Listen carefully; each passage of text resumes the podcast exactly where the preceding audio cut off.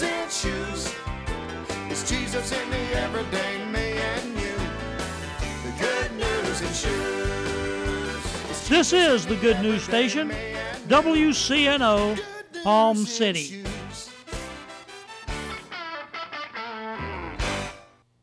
This is Kenneth Hagin of Faith Seminar of the Air. I learned something from P.C. Nelson that I've never forgotten. He said the time will come when you'll need faith either for yourself or for some member of your family, and if you haven't kept your faith strong, you will be at a disadvantage. That's why I encourage you to listen to Faith Seminar of the Air every Monday through Friday on this station, and it will help keep your faith strong. Faith Seminar of the Air, heard at 7:15 a.m. daily on WCNO.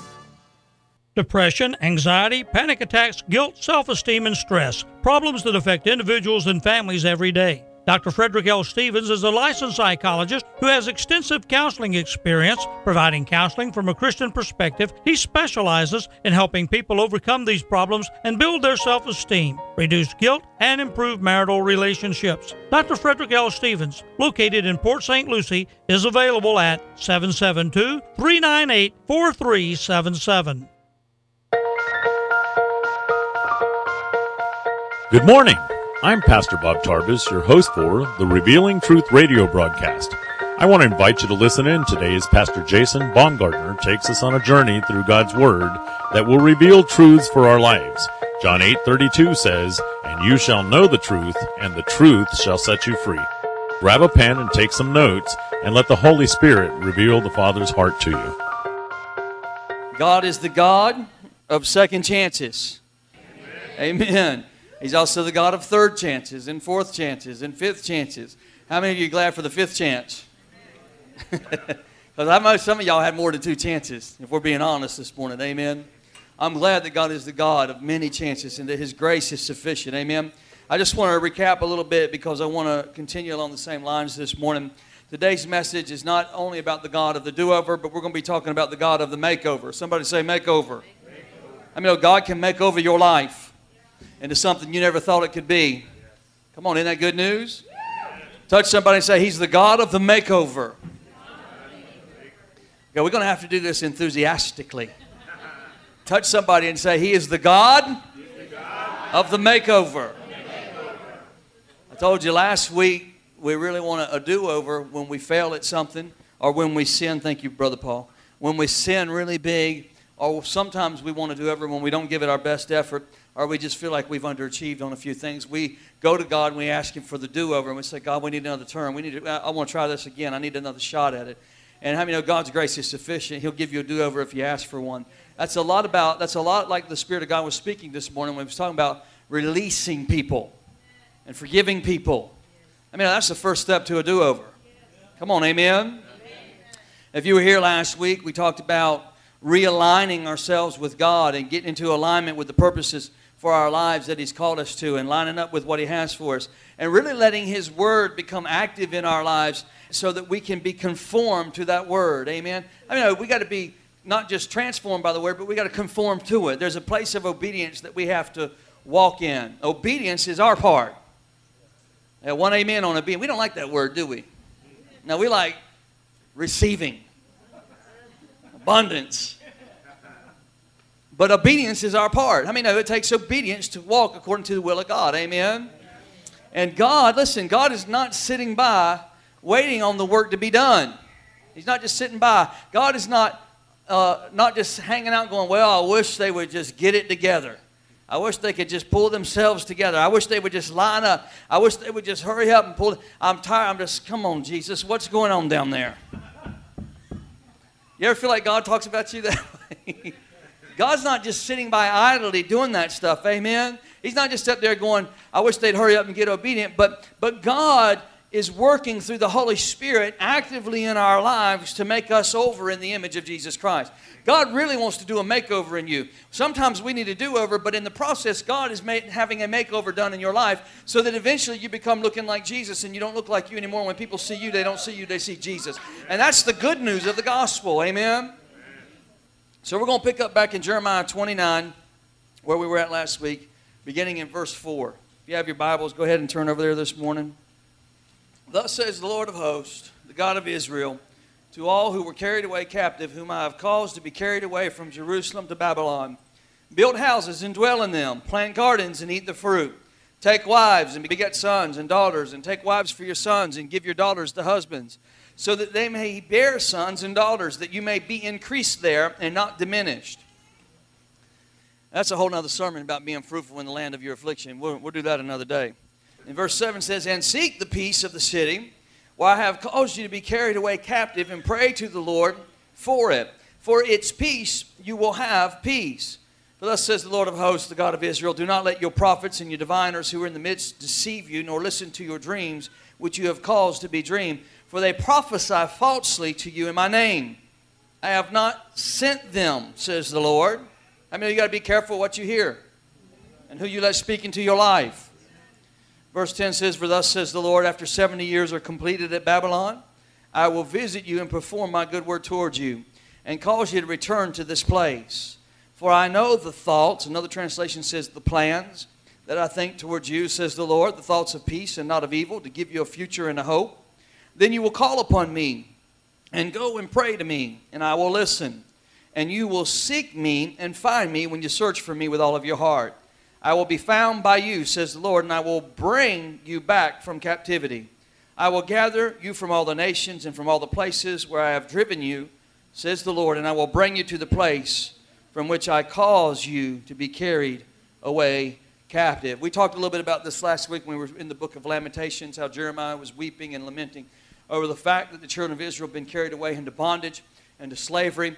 This is the word of the Lord to these same children of Israel that have been carried away in bondage, that He's going to bring them back. And there's a word over their life. Let's pray. Heavenly Father, I just thank you for your word this morning. I thank you for truth. I thank you, God, that it's imparted to us this morning. I thank you, God, that it changes us from the inside out. God, that we're not the same when we leave this place as we were when we got here. God, that we're changed. God, that there's an improvement made in us, God, a desire for you like we've never had before. I thank you for the Holy Ghost who does that work this morning. And I thank you for the anointing, God, that imparts it to us. Father, I thank you that the words I speak are not my words, but they're your words. They're words of the Holy Spirit this morning. In Jesus' name. And everybody said, Amen. How many of you know in the middle of all kinds of confusion going on in your life, God's got a plan? He's not unaware. I know there's a lot going on in the world right now, and we've just, you know, sometimes I ask myself, how in the world do we let people that are prime ministers and presidents over nations that sponsor terror come into our country, get up into our buildings, our government buildings, stand up and begin to talk about how evil the United States of America is and how evil our nation is, and we give them a free pass on it. And I, you know, I watch this stuff with the United Nations when it comes around every year, and it just blows my mind sometimes. And I think about things like that. I think, man, what, you know, are, are, are we, are we and I don't mean this in a negative way, but are we stupid? You know, do we just do dumb things? I mean, it's one thing to have grace and mercy for people, but it's another one to let the enemy come in your house and say, This is my beautiful bedroom. That's my wife's jewelry box. Don't she have beautiful jewelry? Okay, I'm going to leave you here for an hour and then I'll come back and see how you're doing. You don't do that with a thief, do you? Come on now. We are really living in a state of confusion and chaos, and uh, it, all around us, it feels like the nation is even divided. You know, uh, uh, how many know this morning God's not a Republican? Come on, He's not a Democrat, He's not a Republican. I know that might mess up some of your theology this morning, but God's God. His kingdom is bigger than the United States of America. It's bigger than this global economy. It's bigger than anything you want to deal with or anything you want to talk about. His kingdom is the kingdom. Matter of fact, all the kingdoms of the world make up a little part of his kingdom. It's called his footstool. God's a big God. But it just seems like, especially in our culture, in our nation, that things are so divided. Every time that we get into election cycle, it's like people choose a side. You're either red or you're blue. And, and people get divided. Many know the church ought to be a place where there ain't no red and blue? The church ought to be a place where there's, where there's white, where there's yellow, where there's black, where there's brown, where there's red, where there's blue, where there's. I don't care what color you are. That's what the church ought to be. We ought to represent the kingdom of God. But it just seems like to me, lately for the last decade or so, there's been a real state of confusion surrounding, especially our nation, which is really problematic for a lot of people living today. The economy is pretty much tanked. A lot of people out there suffering, isn't that right? A lot of people don't have work. A lot of people don't have no place to, to, to lay their head down. People are struggling. Uh, they said three generational living is coming back in style. That means grandpa, mom, and dad, and the kids all live together. Mm-hmm. But we're seeing things like that begin to take place again. But can I just declare to you in the middle of all that, God is not clueless. He knows what's going on. God's not sitting idly by. He has a plan, and guess what? The plan ain't on hold. It's not in a holding pattern. It's not circling the United States of America. It's not hanging out over the roof of your house and you're sitting around going, Where's the blessing? The plan is in motion. God is working behind the scenes. The Holy Ghost is moving. He is convicting. He is changing. He is pouring out. He is anointing. He is healing. He is calling people into the kingdom that have never come before. God is at work today in our lives, He's at work in our nation. I believe that with all my heart. This is a very interesting passage because not only does it say you carried away, but I caused you to be carried away. I caused you to be carried away. Go ahead and write this down if you're taking notes this morning. The first thing that I want to get across to you when it comes to your makeover is God says, I know where you are. I know where you are. Touch somebody and say, I know where you are. So, of course you do. I'm sitting right beside you. Listen to me, folks. It doesn't matter how far you've been carried away, or how far you've run away from the call of God on your life, or how far you've been into a mess, or how deep of a hole you've dug for yourself, or the circumstances of your life. God says, I know where you are.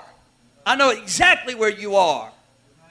And here he's speaking to a group of people that really believe that God has forgotten them. Here's a group of people that believe they are the children of the promise. They're the children of the Abrahamic covenant. They're the children under the law of Moses. They believe they have this covenant with God, and now all of a sudden, God doesn't have their back no more. They feel like they've been forgotten. And God is saying, I not only know where you are, I put you there. Now, I know some of us will have a hard time with that because that doesn't just sound like the God of grace and mercy that we've been described to in a lot of seeker friendly churches. They really just can't believe that God would really allow something bad to happen to you. Are you trying to tell me, Pastor, that, that God let them get into a dangerous situation and, and let them go into bondage and let them go become slaves and even when He had a covenant with them? Are you just trying to tell me that's what God did? Yes, I am. That's exactly what He did. Here's what God said He was saying to them, I let you go there because of the sin that's in your life. It's the sin in your life. In other words, your disobedience has separated me and you, and we ain't in fellowship anymore. And as a result of your disobedience, as a result of the sin in your life, I have allowed you to be taken captive by your enemies. Come on, somebody. Into the place where you're at now. And I know where you're at. I let you go there. I mean, sometimes when you got teenagers growing up and they out there living in the world, going wild, going nuts, going crazy, sometimes jail is good for them. I mean, some parents, it's good not to bail your kids out. How many you know a lot of us in our, in our lifetime have really just kind of forgot the law of cause and effect? Every time you do something, just because there's going to be an effect to it. In biblical terms, we call that sowing and reaping. If you plant a kernel of corn in the ground, it's going to come up.